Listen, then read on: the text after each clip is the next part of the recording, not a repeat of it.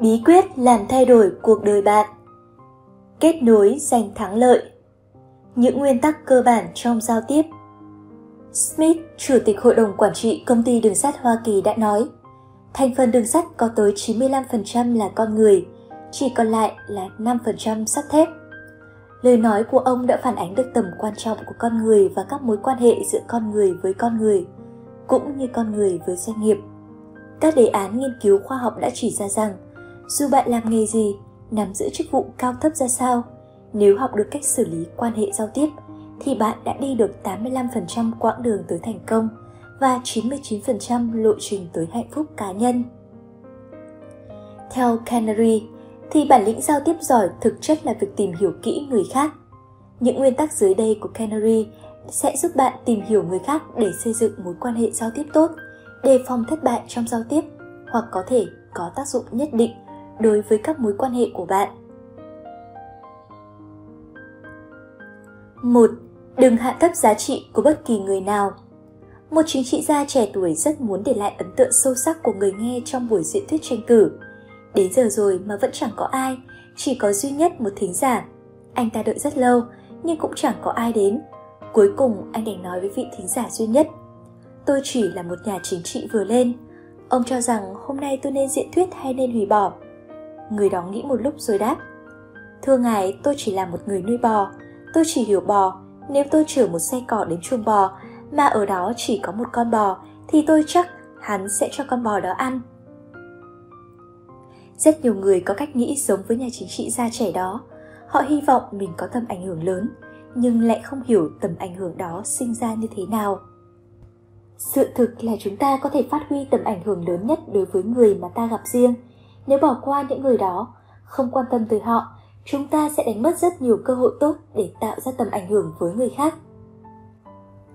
Gặp mặt người khác với thái độ tích cực, chờ đợi, dự kiến mỗi lần gặp mặt đều có thể sinh ra kết quả tích cực, coi họ đều là những nhân vật quan trọng.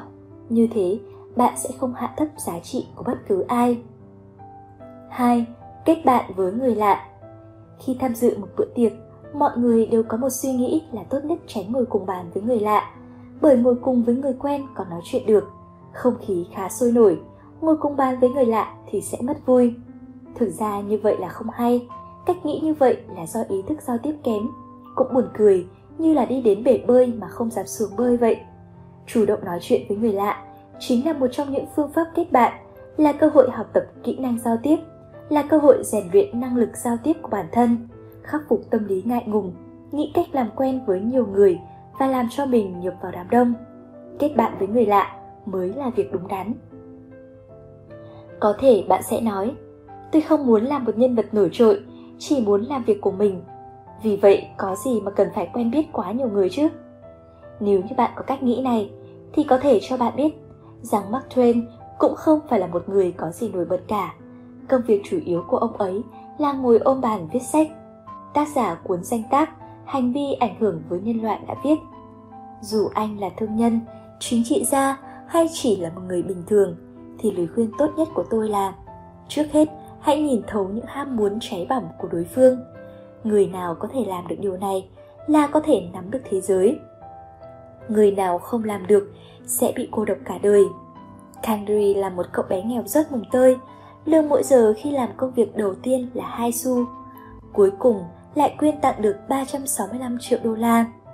Tuy chỉ đi học có 4 năm, nhưng ông luôn biết cách đối xử với người khác và gây dựng tầm ảnh hưởng của mình tới họ như thế nào. Anh trai và chị dâu của Kendry rất lo lắng cho hai đứa con. Chúng học ở đại học Yale, rất lâu chưa viết gì cho bố mẹ, không hề quan tâm tới những lá thư đầy lo âu của bà mẹ. Bà mẹ mỏi mắt ngóng trông những lời hồi âm từ hai đứa con ở nơi xa. Thế là Canary đã đề nghị cá cược 100 đô la. Ông sẽ không yêu cầu chúng viết thư mà vẫn có thể thu được hồi âm. Có người thấy vậy thì cho rằng Canary nhất định sẽ thua nên đánh cược với ông. Thế là ông liền viết thư nói chuyện phiếm với các cháu. Cuối thư mới tái bút rằng ông sẽ gửi vào thư cho mỗi cháu 100 đô la. Nhưng thực ra ông không hề gửi tiền theo thư. Thư hồi âm đã tới. Cảm ơn chú yêu quý, một bức thư được viết đầy hảo tâm và bạn có thể đoán được câu tiếp theo là gì rồi chứ? 3.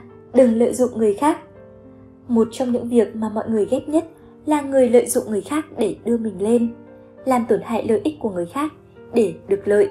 Bề ngoài có vẻ như thành công, nhưng xét về lâu dài, nó vừa hại người lại hại cả mình. Đạt được thành công là một quá trình hao tổn thời gian, cũng là một quá trình có sự tham gia của nhiều người. Nếu như thừa nước đục thả câu thì bạn sẽ mất nhiều cơ hội trong tương lai. Người giúp bạn tới thành công sẽ giảm đi rất nhiều. Lợi dụng người khác để đi đường tắt đến thành công thì không thể nào đi được. Tổng thống Mỹ Eisenhower đã nói, trên thế giới này chẳng có thắng lợi nào mua được bằng giá rẻ như cho không cả. 4. Nhờ góp ý hoặc giúp đỡ để xây dựng mối quan hệ tích cực. Có một phương pháp đơn giản nhưng lại cực tốt để xây dựng các mối quan hệ tích cực. Bạn nghe có thể sẽ vô cùng kinh ngạc. Đó là cách nhờ người khác góp ý hoặc giúp đỡ. Vì mọi người đều hy vọng có cơ hội thể hiện sở trường của mình, thích cảm giác khi mình có sức mạnh hoặc uy quyền giúp đỡ người khác. Trong tự truyện của mình, Franklin đã kể rằng vì ông nhờ một người thù địch giúp một việc mà sau đó họ đã trở thành bạn tốt của nhau suốt đời. Năm 1736, Franklin ra tranh cử trước thủ hiến bang. Ông đã dự tính nhất định mình sẽ có tên trong danh sách đề cử. Vấn đề duy nhất là ông bị một người rất có uy tín phản đối. Franklin hiểu rằng ông phải tranh thủ được ông ta, nếu không sẽ bị đo ván. Franklin viết, tôi nghe nói ông ta có một quyển sách rất quý, thế là tôi viết thư cho ông ta. Trong thư tôi nói rõ là rất muốn đọc quyển sách đó, hy vọng ông ta có thể giúp mà cho tôi mượn. Ông ta nhận được thư thì rất vui vẻ. Cho Franklin mượn sách, sau đó đã trở thành một người ủng hộ nhiệt thành Franklin. Về chuyện nhờ người khác góp ý hoặc giúp đỡ, cũng cần phải nói rõ rằng muốn mối quan hệ lành mạnh và dài lâu thì phải chú ý mang lại lợi ích cho cả hai bên. Không nên chỉ đòi hỏi mà không giúp gì cho đối phương. Nhờ người khác giúp đỡ là bước đầu để xây dựng mối quan hệ tốt đẹp. Nhưng nếu chỉ có nhờ thì không thể làm cho mối quan hệ đó bền vững lâu dài được. 5. Đừng quên trao đổi kinh nghiệm. Mối quan hệ xã giao tốt nhất là dựa trên lợi ích của cả đôi bên. Nếu muốn làm cho mối quan hệ đó phát triển bền vững, cần trao đổi kinh nghiệm, kiến thức thẳng thắn với nhau. Ví dụ, bạn có rất nhiều người quen hoặc đồng nghiệp và các bạn thường xuyên gặp gỡ. Tuy rằng việc trao đổi về tình hình của đôi bên là tốt, nhưng nếu khi bạn có những kiến thức các cơ hội nghề nghiệp và những tư liệu có ích cho họ thì sẽ tốt hơn nhiều. Vì những vấn đề đó rất có thể sẽ giúp được họ đạt được mục tiêu. 6. Dùng tình cảm đánh vào lòng người. Nếu như bạn muốn xây dựng những mối quan hệ giao tiếp thành công thì phải nghĩ đến việc chinh phục tình cảm của đối phương. Anthony Robbins đã nói, khi giao tiếp với người khác, đánh vào tình cảm sẽ dễ thành công hơn. Có một nhà văn nữ rất nổi tiếng đến cửa hàng nọ mua giày. Một nam nhân viên trẻ xuất sáng giúp cô ta tìm cỡ giày thích hợp, nhưng mãi không được. Anh ta đành nói, xem ra không có đôi giày nào vừa chân cô, chân phải của cô to hơn chân trái. Cô ta giận đỏ cả mặt, đứng phát dậy định bỏ đi. Thấy tình hình như vậy, người phụ trách liền bước tới gần, nói mình sẽ tìm giúp. Ông ta mời cô ngồi xuống thử giày. Một lát sau thì thấy cô ta mang một đôi giày mới, vui vẻ ra về. Anh nhân viên nọ lấy làm lạ tò mò hỏi Ông đã dùng cách gì mà bán được hàng vậy? Lúc nãy tôi nói như ông, Nhưng cô ta rất tức giận. Người phụ trách giải thích, Không giống đâu, Tôi nói là một bàn chân của cô nhỏ hơn bàn chân kia. Người phụ trách cũng nói sự thật với cô ta, Nhưng đã nghĩ tới cảm xúc nói chuyện rất tôn trọng. Đứng trên góc độ của cô ta để nhìn nhận vấn đề, Do đó đã thành công. Hiểu được cảm xúc của người khác. Suy nghĩ cho họ với thái độ tôn trọng, Bản lĩnh giao tiếp này rất có lợi cho sự giao tiếp. Nhà viết tiểu thuyết Joseph Conrad đã nói, cho tôi những dòng chữ thích hợp, những cách nói thích hợp, tôi có thể đẩy cả trái đất. Cho người khác cái tốt nhất, bạn cũng sẽ được cái tốt nhất. Bạn giúp đỡ càng nhiều bao nhiêu, thì bạn sẽ càng được nhận lại được nhiều bấy nhiêu. Còn nếu bạn keo kiệt buồn xỉn, thì sẽ không bao giờ có được gì. Kết nối giành thắng lợi những người thành công đều hiểu rõ các kỹ năng giao tiếp, rất coi trọng năng lực kết nối với mọi người. Vua dầu mò Rockefeller đã nói, Nếu như khả năng giao tiếp cũng giống hàng hóa, thì tôi nguyện sẽ trả bất cứ giá nào để mua được nó. từ đó có thể thấy được vị trí của năng lực giao tiếp. Trong xã hội hiện đại, nếu không giỏi quan hệ thì sẽ đánh mất rất nhiều cơ hội hợp tác. Mà nếu không hợp tác, chỉ dựa vào nỗ lực của một người hoặc một số ít người thì sẽ không có thành công. Một trong những doanh nhân nổi tiếng đã từng được bầu là nhà quản lý doanh nghiệp giỏi nhất nước Mỹ. Ông đã từng làm tổng giám đốc công ty Ford, sau này lại nhận chức chủ tịch hội đồng quản trị của Chrysler. Khi công ty này sắp phá sản, nhận nhiệm vụ trong lúc khó khăn, ông đã cứu công ty đang hấp hối này như thế nào đã sáng tạo nên huyền thoại nổi tiếng như thế nào một trong những phép báo của ông chính là giao tiếp chất lượng sản phẩm kém nợ nần trồng chất không nơi nào cho vay công ty chrysler giống như một con thuyền bị thủng đang từ từ chìm xuống dưới mặt biển nổi sóng cuồn cuộn ông hiểu rằng nếu muốn đứng dậy vực công ty lên ngoài việc trước tiên phải cải cách triệt để nâng cao trí khí của nhân viên phải mau chóng bắt tay vào việc khai thác loại ô tô con kiểu mới. Ngoài những việc đó ra thì không cần con đường nào khác. Thế nhưng lúc đó, tất cả các ngân hàng dù lớn hay nhỏ đều không chịu cho công ty ông vay tiền. Trước hiện thực, ông buộc phải xin chính phủ giúp đỡ. Hy vọng có được sự đảm bảo của chính phủ để có thể vay ngân hàng 1 tỷ đô la Mỹ.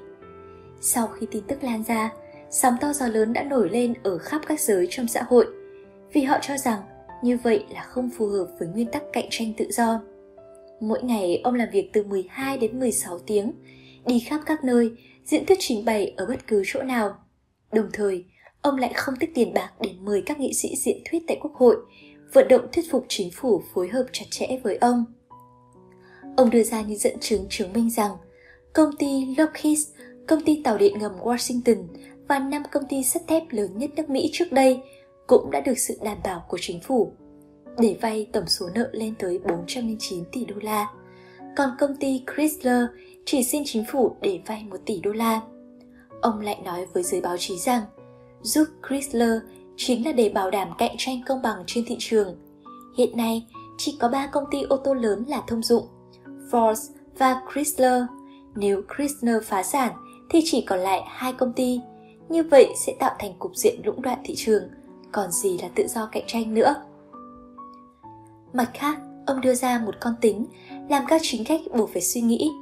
Nếu Chrysler phá sản thì sẽ kéo theo 600.000 công nhân thất nghiệp, làm tỷ lệ thất nghiệp tăng 0,5%. Vì vậy, năm đầu tiên chính phủ sẽ phải chi ra thêm 2,7 tỷ đô la tiền trợ cấp thất nghiệp và phúc lợi xã hội. Ngoài ra, những người nộp thuế còn phải chi ra thêm 16 tỷ đô la để giải quyết những vấn đề liên quan các ngài muốn mất trắng 2,7 tỷ đô la hay chịu đảm bảo giúp công ty Chrysler vay ngân hàng 1 tỷ đô la đây? Ông đưa ra câu hỏi cho các nghị sĩ. Cuối cùng, chiến lược vận động đã thành công. Chính phủ Mỹ cũng bắt đầu hợp tác tích cực, giúp công ty vay 1 tỷ đô la để sản xuất loại ô tô mới. Ba năm sau, Chrysler bắt đầu chuyển bại thành thắng. Năm thứ tư thu được lợi nhuận 900 triệu đô la, lập kỷ lục trong lịch sử của công ty thành công của Chrysler cho thấy kết nối quan trọng biết bao.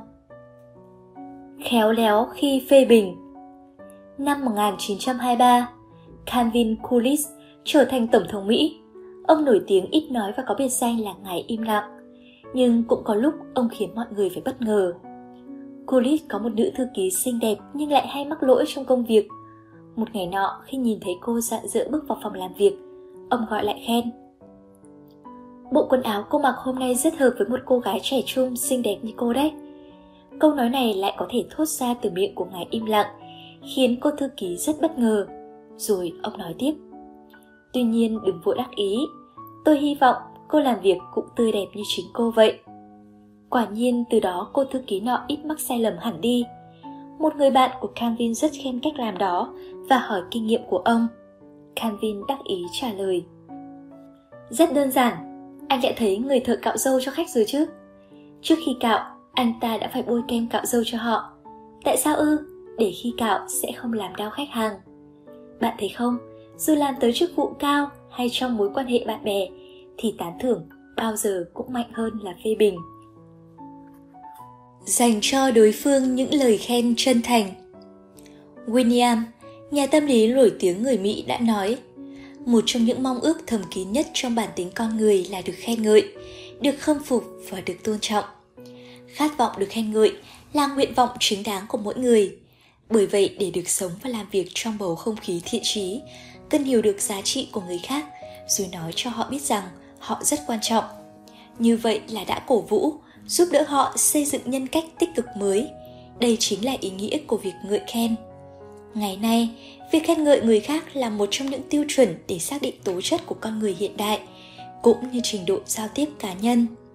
Đại văn hào Anh Charles Dickens khi còn trẻ rất lận đận, vất vả. Các bản thảo của ông gửi thi đều bị trả lại. Một nhà biên tập nọ nhận ra tài năng của ông nên viết thư khen ngợi. Những lời khen này đã làm thay đổi cả cuộc đời Charles Dickens. Từ đó thế giới có thêm một nhà văn lỗi lạc. Tuy khen ngợi là một việc làm tốt, nhưng không hề dễ dàng. Nếu không biết chọn đúng thời điểm, không có nghệ thuật khen thì dù đó là lời khen chân thành cũng khó được đối phương chấp nhận có hai nhân tố làm hạn chế sức mạnh của lời khen là một là bản thân người được khen hai là lời khen có thật lòng hay không? Lời khen giả dối bao giờ cũng thất bại. Còn nếu người được khen nhận được lời khen không mong muốn hoặc không đúng với thực tế, thì lời khen đó cũng thất bại. Bởi vậy, khi khen, cần chú ý một số điểm sau. Một, chân thành khi khen ngợi. Trước khi định khen ai, cần suy nghĩ xem lời khen đó có đúng sự thật không? Đối phương nghe rồi có tin không? Liệu có bị người khác có phản đối không? Nếu bị phản đối, thì bạn có thể chứng minh sự đúng đắn của lời khuyên của mình không? Bởi vậy, lời khen phải dựa trên thực tế, không được quá đà. Cần chọn lựa lời khen sao cho thích hợp. Nếu người mẹ khen con con là một đứa con ngoan, có con mẹ rất vui, sẽ không khiến đứa con trở nên kiêu ngạo. Nhưng nếu người mẹ nói, con là một thiên tài trong bọn trẻ con là người giỏi nhất thì đứa trẻ sẽ tự đắc, sinh ra kiêu ngạo rất không tốt. 2. Lời khen cần cụ thể, sâu sắc, tinh tế. Rất khó xác định phạm vi của những thứ trừu tượng, mà cái đẹp thì cần phải cụ thể, có thể sờ thấy, nhìn thấy được. Nếu khen người giữ chữ tín thì có thể nói, anh có một điểm rất đáng quý là đã nhận lời thì chắc chắn sẽ không bao giờ sai hẹn họ. Ở đây lời khen sâu sắc, tinh tế là khen những ưu điểm chưa thực sự định hình, mới chỉ manh nha ở họ mà thôi. Bởi như vậy, sẽ có thể giúp đối phương phát hiện ra tiềm năng của mình, làm lời khen càng thêm giá trị. 3. Khen qua người khác Đôi khi để giành được thiện cảm, chúng ta thường khen họ. Nếu bạn nói cậu vẫn trẻ như xưa, đối phương sẽ nghĩ là bạn đang phỉnh nịnh họ. Nhưng nếu nói, cậu thật xinh, chẳng trách anh A cứ nói cậu vẫn trẻ như xưa, chắc chắn người được khen sẽ rất vui. Trong quan niệm của mọi người, những gì người thứ ba nói luôn là công bằng, chuẩn xác. Vậy nên, dùng lời khen của người khác rất dễ gây thiện cảm, niềm tin ở đối phương. Cũng có thể khen sau lưng người khác. Nếu bạn trực tiếp khen ai đó, đôi khi người được khen sẽ có cảm giác giả tạo hoặc nghi ngờ bạn không thật lòng. Lời khen nào thì rồi cũng sẽ đến tai người được khen. Như vậy không chỉ đạt được mục đích mà còn khiến đối phương nhận ra sự chân thành của bạn. 4. Khen bằng cả tấm lòng Đôi khi những lời khen thiếu lửa như Bài văn này của bạn hay lắm, bộ quần áo của bạn đẹp quá, hay bạn hát hay lắm. Sẽ không khiến đối phương vui mừng, thậm chí họ còn thấy phản cảm, bất mãn. Nếu thay bằng những câu Bài văn này rất hay, đặc biệt là vấn đề cuối cùng rất mới mẻ. Bộ quần áo này của bạn rất hợp với tuổi của bạn. Bạn hát hay thật. Có người còn nghĩ bạn là ca sĩ chuyên nghiệp cơ đấy. Thì những lời khen này rõ ràng là hấp dẫn hơn nhiều. 5. Khích lệ bằng lời khen Khích lệ người khác bằng lời khen có thể giúp họ tăng thêm lòng tự tôn. Nếu muốn ai đó hoàn thành tốt công việc, đầu tiên phải kích thích lòng tự tôn của anh ta. Đối với những người không thể hoàn thành tốt công việc từ lần đầu tiên, bạn cũng nên nói, lần đầu tiên mà được như vậy cũng là tốt rồi. Lời nói như vậy sẽ động viên và khiến đối phương ghi nhớ suốt đời. 6. Khen đúng mức Lời khen đúng mức khiến đối phương cảm thấy hưng phấn hơn, vui vẻ hơn. Nếu khen quá đà sẽ biến thành su nịnh, khiến đối phương khó chịu, thậm chí thấy khó xử, đáng ghét. 7. Cần khen ngợi đúng cách Có một số cách khen ngợi như sau Lời khen theo cách so sánh Thông qua sự so sánh giữa người được khen với đối tượng khác để làm nổi bật ưu điểm của người được khen. Cách so sánh A hơn B hoặc trong số đó thì A là nhất, tạo cho người ta cảm giác cụ thể, nhưng lại có thể dễ gây ra mâu thuẫn trong giao tiếp.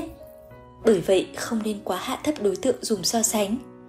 Hai học sinh nộp bài vẽ cho thầy, nếu thầy giáo nói với a, em vẽ không đẹp bằng cậu ấy, thì b sát đắc ý, còn a lại rất buồn. Nếu nói với b, em vẽ đẹp hơn cậu ấy, như vậy b đương nhiên là rất vui, nhưng a cũng sẽ không quá buồn. Lời khen mang tính tổng quát đây là sự đánh giá tốt có tính khẳng định đối với người được khen. Bạn khẳng định ai đó thì cũng có nghĩa là khen ngợi họ. Nhưng vì lời khen mang tính tổng quát, nên dễ tạo cho người được khen cảm giác xa vời. Vậy nên phương pháp này hay được sử dụng kết hợp với phương pháp khác. Lời khen mang tính cảm nhận, tức là thể hiện sự cảm nhận về một đặc điểm nào đó của người được khen. Phương pháp này thể hiện tính cụ thể, nên có thể phát huy toàn bộ ưu điểm của lời khen. Để thực hiện phương pháp này cần phải trải qua hai bước. Một là chọn ra ưu điểm xứng đáng được khẳng định. Hai là thông báo cho người được khen rằng bạn rất hài lòng với ưu điểm đó. Như vậy lời khen rất đáng tin cậy. Nhớ tên đối tác. Không anh nhầm rồi. Tôi có thể gọi tên của năm vạn người. Farley đã trả lời một phóng viên như vậy khi trả lời phỏng vấn của anh ta về nguyên nhân thành công của mình.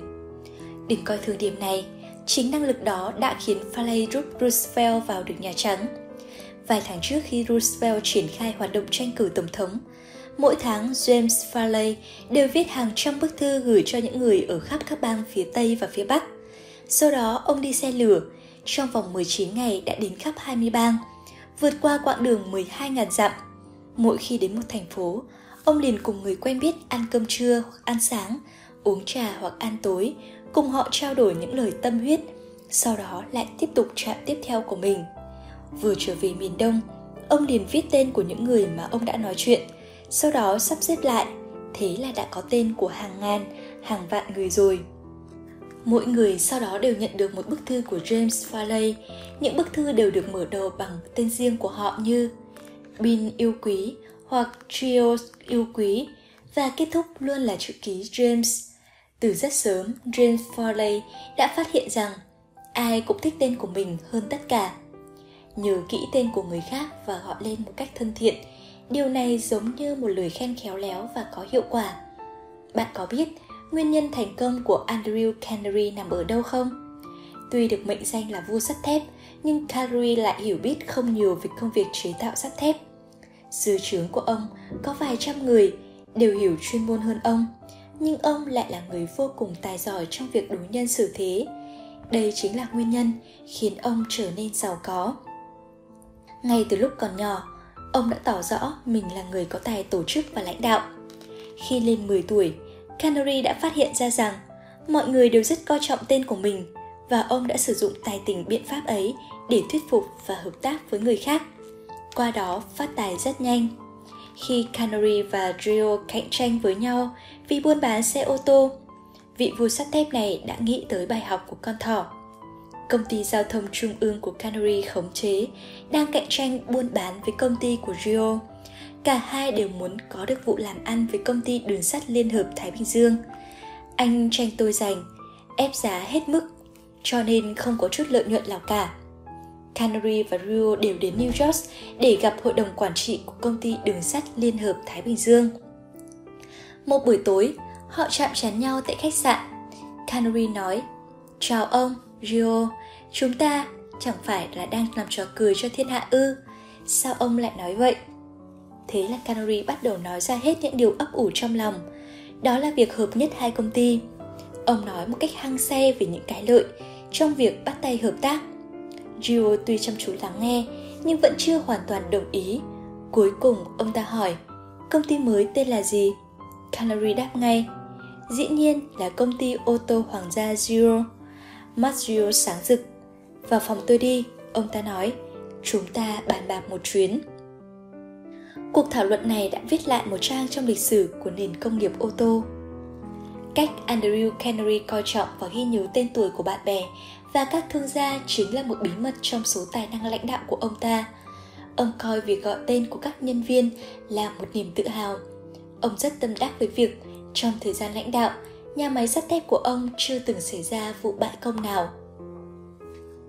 hãy biết lắng nghe thật nhiều người khác nói. Nghe và nói cái nào quan trọng hơn? Câu trả lời vô cùng đơn giản. Thường nghĩ xem vì sao thực đế lại chỉ tạo cho con người một cái mồm nhưng lại có hai cái tai? Một câu chuyện thực tế thương gia giận dữ xông thẳng vào phòng giám đốc một công ty nọ nói mình là khách hàng của công ty trước đó ít lâu không hiểu sao lại nhận được thư của bộ phận tài vụ công ty dục trả 50.000 đô đồng tiền nợ. Số tiền mà ông nhớ rõ là đã trả hết rồi. Ông tức giận hét toáng sẽ không trả số tiền đòi gian đó và còn dọa sau này sẽ không làm ăn với công ty này nữa. Giám đốc bình tĩnh tiếp đón vị khách rất lịch sự, yên lặng lắng nghe lời tố khổ. Không ngắt lời ông ta, còn luôn gật đầu thấu hiểu. Chờ cho khách chút hết cơn giận dữ và bình tĩnh lại, giám đốc mới nhã nhặn nói với ông ta.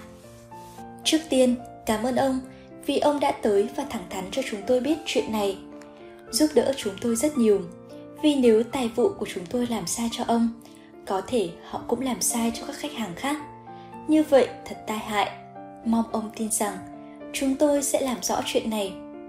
Vị khách thấy đối phương rất chú ý lắng nghe mình, thái độ khiêm tốn nên đã từ bỏ ý định làm to chuyện này lên Cuối cùng ông vui vẻ nói sẽ chờ đợi câu trả lời của công ty và cũng không nhắc lại việc đòi cắt đứt quan hệ với công ty nữa. Sau khi ông khách ra về, giám đốc cho kiểm tra cẩn thận lại sổ sách, phát hiện chính công ty đã để sót không ghi khoản thu 50.000 đồng. Giám đốc đã lập tức gửi thư xin lỗi khách. Lắng nghe là một chốt để giải quyết vấn đề, nhất là đối với người lãnh đạo. Lắng nghe còn có lợi cho việc làm rõ và giải quyết vấn đề. Trong công tác, ai cũng đều có thể gặp những sự kiện đến đột xuất. Ví dụ như sự chỉ trích của cấp trên, lời oán thán của đồng sự sự tức giận của khách hàng. Lúc ấy chỉ cần chịu khó lắng nghe mới giải quyết thỏa đáng vấn đề được. Nếu chúng ta toàn tâm toàn ý lắng nghe đối phương thì sẽ không biến thành người chỉ biết lợi mình, hại người, nên có thể tiếp cận được họ. Vì khi chỉ biết đến mình, sẽ không thể nhìn nhận khách quan mọi việc được. Thông thường phần lớn nguyên nhân gây ra xung đột giữa hai bên đều do mỗi đối tác đều quá quan tâm tới việc của họ. Phớt lờ phía kia, mấu chốt của lắng nghe là ở chỗ có tâm. Lắng nghe một cách có hiệu quả là kỹ năng có thể học tập được. Nó chia ra ba tình huống. Thông qua việc đối chiếu với ba tình huống này, bạn có thể nhận ra được hành vi lắng nghe của mình. Người nghe hoàn toàn không chú ý tới lời của người nói. Giả bộ lắng nghe nhưng lại nghĩ tới chuyện khác, hoặc có ý bác bỏ họ. Điều hứng thú của họ không phải là nghe, mà là nói. Kiểu lắng nghe này sẽ dẫn tới phá vỡ quan hệ và gây xung đột mà thôi. Hai, từ nghe quá chú trọng tới câu chữ và nội dung, mà coi nhẹ ngữ điệu, tư thế, điệu bộ, biểu hiện trên nét mặt, trong ánh mắt của người nói. Như vậy dễ nhầm lẫn và dẫn tới những hành động sai, lãng phí thời gian, dễ gây tình cảm tiêu cực. 3. Người lắng nghe tìm ra những thông tin thú vị trong lời nói của đối phương. Họ coi đây là thời cơ tốt để nhận được các thông tin mới. Người lắng nghe có hiệu quả, lại hiểu rõ thái độ và ý thích cá nhân của mình. Sẽ tránh được võ đoán đối với đối phương hoặc chịu ảnh hưởng của những lời mang tính kích động. Người biết lắng nghe không vội đưa ra phán đoán, mà phải cảm nhận sâu sắc cảm xúc của đối phương. Làm vậy sẽ có lợi cho sự giao lưu và khai thông giữa đôi bên – tạo ra quá trình tích cực, hai bên cùng có lợi. Với mỗi người, việc lắng nghe có hiệu quả đều rất quan trọng. Để nâng cao trình độ biết lắng nghe, mấu chốt là nắm vững các nguyên tắc sau. Một, chuyên tâm. Tập trung tinh thần, tình cảm để lắng nghe. Thông qua hành vi phi ngôn ngữ như tiếp xúc mắt, các tư thế thả lỏng, những biểu hiện hữu hảo trên khuôn mặt và ngữ điệu để tạo bầu không khí tích cực. Đừng có lơ đãng hoặc đột ngột ngắt lời họ. 2. Phải tỏ ra hứng thú đối với người nói, tỏ ra thấu hiểu và tôn trọng khi lắng nghe. 3. Lắng nghe bằng thái độ quan tâm, có giao lưu thích đáng cùng đối phương để họ biết ý kiến và tình cảm của bạn, nhưng chớ hỏi nhiều quá. 4. Phải vừa nghe vừa nghĩ, nắm chắc nội dung và cốt lõi vấn đề mà họ nói. Cần tìm ra ý đồ thực và những điều ngoài lời nói của họ. 5. Đừng vội vã kết luận, cần luôn giữ thái độ bình tĩnh và phong cách ung dung cho dù chủ đề hoặc ngữ khí của họ làm ta phật ý cũng không được để tình cảm xung động mất tự chủ tuân theo những nguyên tắc này bạn sẽ thành người lắng nghe thành công.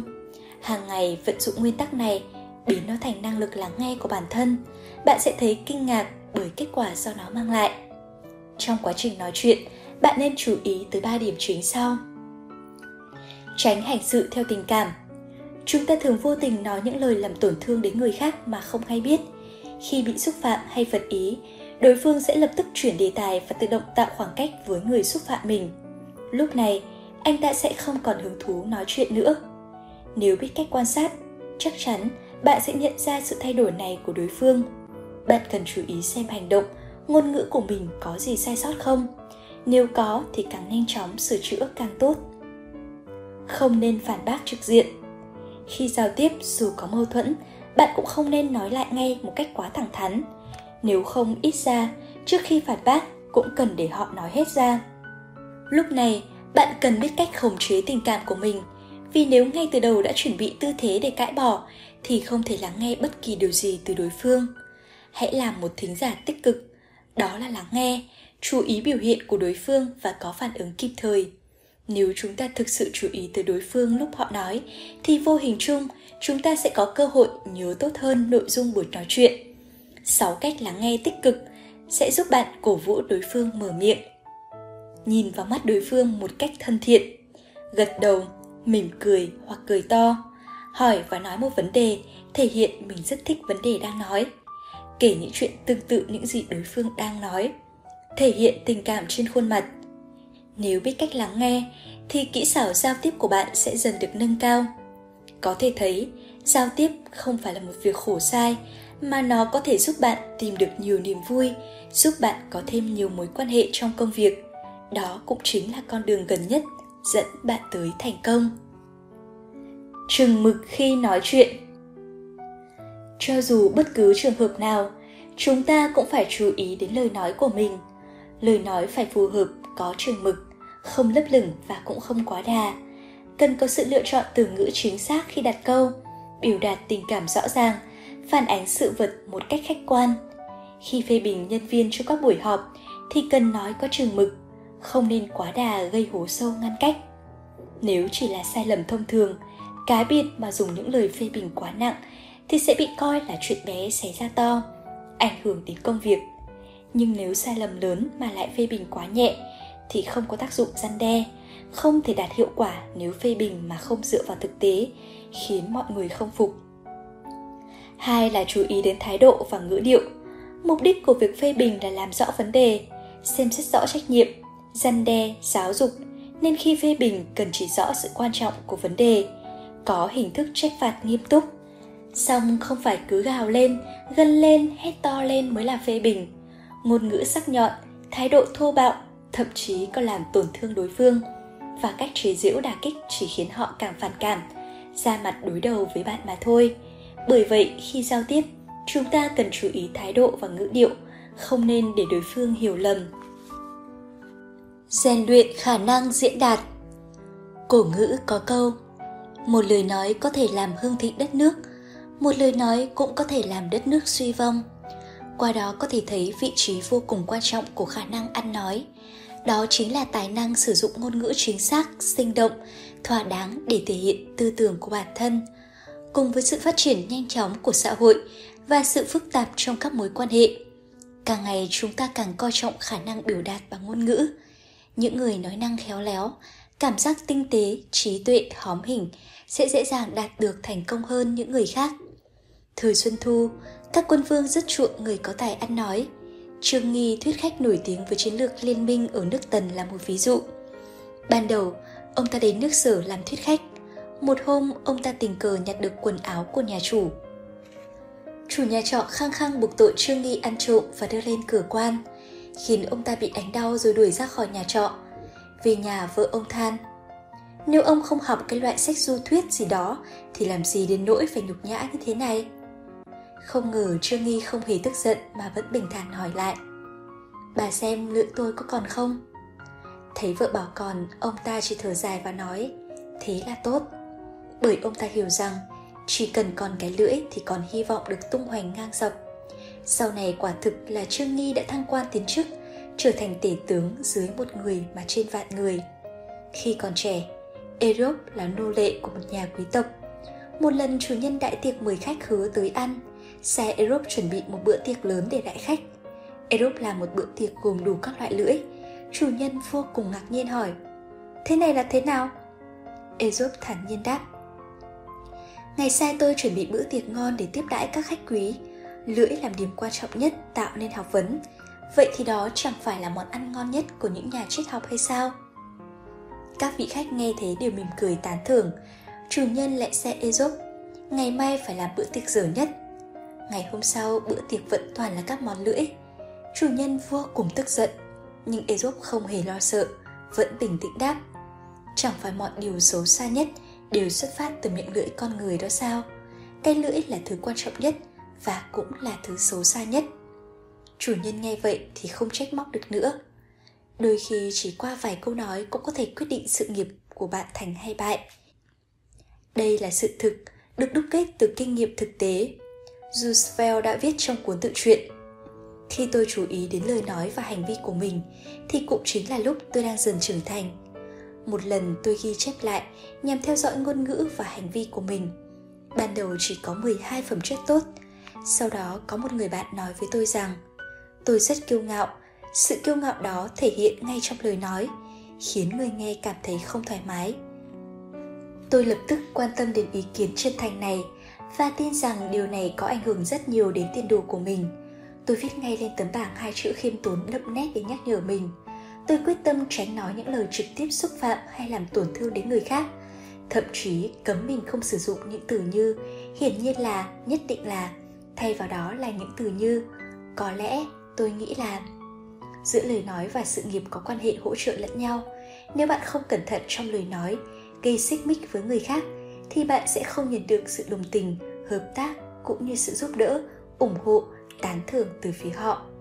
Bởi vậy, để đạt được thành công, rất cần có khả năng nói giỏi. Tài ăn nói cũng có vai trò lớn trong giao tiếp xã hội. Sức mạnh của ngôn ngữ có thể chinh phục điều phức tạp nhất trên thế giới này, đó là tâm hồn con người. Hiện nay, khả năng nói chuyện diễn thuyết đã trở thành yêu cầu cơ bản, và đó cũng là tố chất tất yếu của con người hiện đại vai trò của việc nói năng có ảnh hưởng sâu rộng đến tất cả các lĩnh vực trong cuộc sống. Từ những chuyện lớn như giải quyết tranh chấp giữa các quốc gia để tránh gây ra xung đột, đến những chuyện nhỏ như khuyên giải láng giềng tạo không khí hòa hảo giữa đôi bên. Diễn thuyết nói chuyện là một nghệ thuật sử dụng ngôn ngữ cao siêu để thắp sáng tâm hồn. Hãy cố gắng rèn luyện khả năng ăn nói, như vậy bạn sẽ thành công hơn trong công việc và trong cuộc sống những chỗ hiểm trí mạng trong quan hệ giao tiếp có nhiều lúc mối quan hệ giữa người với người là rất mỏng manh những chuyện nhỏ nhặt cũng có thể làm cho quan hệ của các bạn dạn nứt. Vì thế nhất thiết phải chú ý tới các chỗ hiểm trong quan hệ giao tiếp. Do vậy, bạn cần chú ý đến những điểm sau. một Không được trễ hẹn. Có nhiều người rất hay đến muộn trong các cuộc hẹn. Hơn nữa, anh ta còn có rất nhiều lý do để tự giải thích. Xin lỗi, thật sự tôi bận quá. Đầu tiên lấy lý do bận đã là không hợp lý, bạn bận như thế đâu phải là trách nhiệm của đối phương và cũng không phải đối phương yêu cầu bạn bận như vậy. Hành vi bừa bãi hoàn toàn không để ý đến cảm nhận của người khác như vậy rất khó chấp nhận. Để đối phương đợi 10 phút cũng có nghĩa là đang làm mất 10 phút của họ. Dù bạn chiếm đồ vật của cải hay thời gian của đối phương thì họ đều chịu tổn thất như vậy xã hội hiện đại cũng có thể nói là xã hội khế ước, mà hẹn hò cũng là một loại khế ước. Là một thành viên trong xã hội, nếu không tuân thủ khí ước đó thì sao có thể giao tiếp được với mọi người? Có nhiều người lại không nghĩ như vậy. Không chỉ những người bình thường không coi trọng thời gian hẹn với người khác, mà một số quan chức cũng không có thói quen ấy. Thế nhưng không đúng thời gian hẹn lại là đại kỵ trong giao tiếp. Dù anh ta rất có tài năng, nhưng nếu thường xuyên đến muộn thì sẽ trở thành người nói mà không giữ lời lời mình nói mà còn không làm nổi, thì việc người khác nhờ sẽ thế nào đây? Trong xã hội ngày nay, từng giây, từng phút đều là vàng bạc, làm mất thời gian của người khác chính là hành vi ăn cắp xấu xa. Do đó khi giao tiếp với người khác, nhất thiết không được làm mất thời giờ của họ. Đó chính là tôn trọng họ vậy. Hai, nói dối là đại kỵ trong quan hệ giao tiếp. Dù thế nào đi nữa một khi đã bắt đầu có suy nghĩ lừa người khác, thì bạn sẽ không thể dùng lại được. Bởi nói dối giống như một quả bóng tuyết đang lăn, càng lăn càng lớn. Nói dối thực ra là hành vi không hiệu quả nhất và tốn công sức nhất. Ngược lại, muốn trung thực cũng vô cùng khó khăn, đây chính là việc chẳng dễ dàng gì. Chúng ta thường nghe nói, người xuất gia không nói dối. Có thể thấy, nói dối chính là một chướng ngại khi một con người muốn tu thành chính quả bạn bè giao tiếp với nhau cũng phải cố gắng không nói dối. Bởi tiền đề quan trọng nhất trong tình bạn là phải hiểu được nhau. Vì thế, giữa bạn bè với nhau tuyệt đối không thể tha thứ cho những hành vi phản bội, nói dối. Khi bạn nói dối, nếu người thứ ba chứng kiến sự việc này, có thể vì thế mà thất vọng về bạn. Vì thế, sẽ có nhiều người khác cảm thấy bạn không thành thật. Chỉ cần bạn có hành vi lừa dối, nhân cách của bạn sẽ bị xem xét lại. Hơn nữa nó sẽ mau chóng lan đến tai những người bạn khác của bạn. Bạn bè là tài sản mà bạn phải tốn rất nhiều công sức mới có được. Lại bị hủy bỏ dễ dàng chỉ vì bạn nói dối. Đây há chẳng phải là điều quá ngu xuẩn ư. Có một số người rất thích khoe khoang và cho rằng nói khoác là một thủ đoạn tất yếu trên thương trường. Họ không hề nghĩ rằng hành vi đó của mình dù không trực tiếp làm tổn thương người khác thì cũng phá hủy danh dự của bản thân dù có lúc không thể không nói những lời nói vô thưởng vô phạt để đạt được một mục đích nào đó nhưng nếu quả thường xuyên như vậy cũng sẽ ảnh hưởng xấu tới quan hệ bạn bè 3. Chỉ phê phán là điều tối kỵ Người phạm sai lầm luôn đổ lỗi cho người khác mà không hề nhìn lại mình và không thừa nhận khuyết điểm. Thực ra thì ai cũng đều mắc căn bệnh này, cho nên những ai hễ mở mắt là muốn phê phán người khác, hãy nghĩ tới những vụ việc cứ sờ sờ ngay trước mắt. Sự thật chúng ta phải thừa nhận là những người bị chúng ta phê bình, mắng mỏ thì dù sai hay không đều luôn cố cãi, tìm cớ để biện minh cho hành vi của mình. Thậm chí còn dùng những lời lẽ ác ý để chống lại nữa. Thời trẻ, Lincoln cũng thích phê phán người khác, thường chế nhạo họ và còn nói ra cho mọi người biết, khiến cho đương sự rất căm giận. Có lần do quá nóng này mà dẫn tới một việc khiến ông tỉnh ngộ. Năm 1842, ông viết bài phê bình một chính khách. Người đó không cam chịu bị làm nhục đã thách đấu với ông. Lincoln ở thế cưỡi lên lưng cọp, rất khó xuống được, đành phải nhận lời để bảo toàn dạ dự. Rất may là được bạn bè hai bên khuyên ngăn, nên cuối cùng cuộc chiến sinh tử này mới được tháo hòa nổ. Sau bài học này, cuối cùng ông mới hiểu ra được phép đối nhân xử thế và từ đó không nhạo báng ai nữa. Nếu bạn để ai đó thù hận bạn suốt đời, chỉ cần bạn bỏ qua những lề thói thông thường, hãy tự phê bình mình thật nghiêm khắc, đảm bảo sẽ đạt được hiệu quả rất tốt. Giao tiếp với người khác, nhất định phải ghi nhớ rằng bản thân mình chẳng phải một thánh nhân tác tuyệt cao siêu gì, mà cũng chỉ là sinh linh bản năng có đủ cảm tính, sự phiến diện và hư vinh. Phê bình giống như một đống lửa, đủ để làm nổ tung thói hư vinh và tự tôn phù phiếm trong lòng bạn, thậm chí đủ để giết chết bạn.